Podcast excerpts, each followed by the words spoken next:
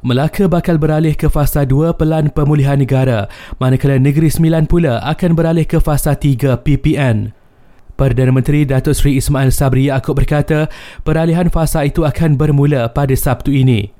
Dalam pada itu, beliau menambah, purata kadar vaksinasi bagi populasi dewasa di setiap negeri pula dijangka mencapai 80% menjelang akhir bulan ini. Manakala kadar vaksinasi negara dijangka mencapai 100% akhir Oktober depan. Datuk Seri Ismail Sabri turut mengumumkan Langkawi bakal menjadi projek rintis program gelembung pelancongan bermula 16 September.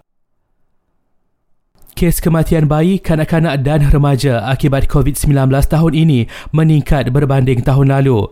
Menurut Kementerian Kesihatan, 41 kematian direkodkan sejak Januari hingga 30 Ogos lalu berbanding hanya 6 kematian tahun lepas.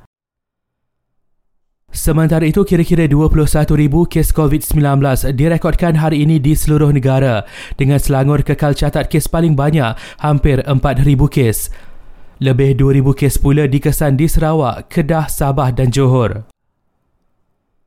Kerajaan umumkan harga siling kit ujian kendiri COVID-19 yang akan berkuat kuasa ahad ini.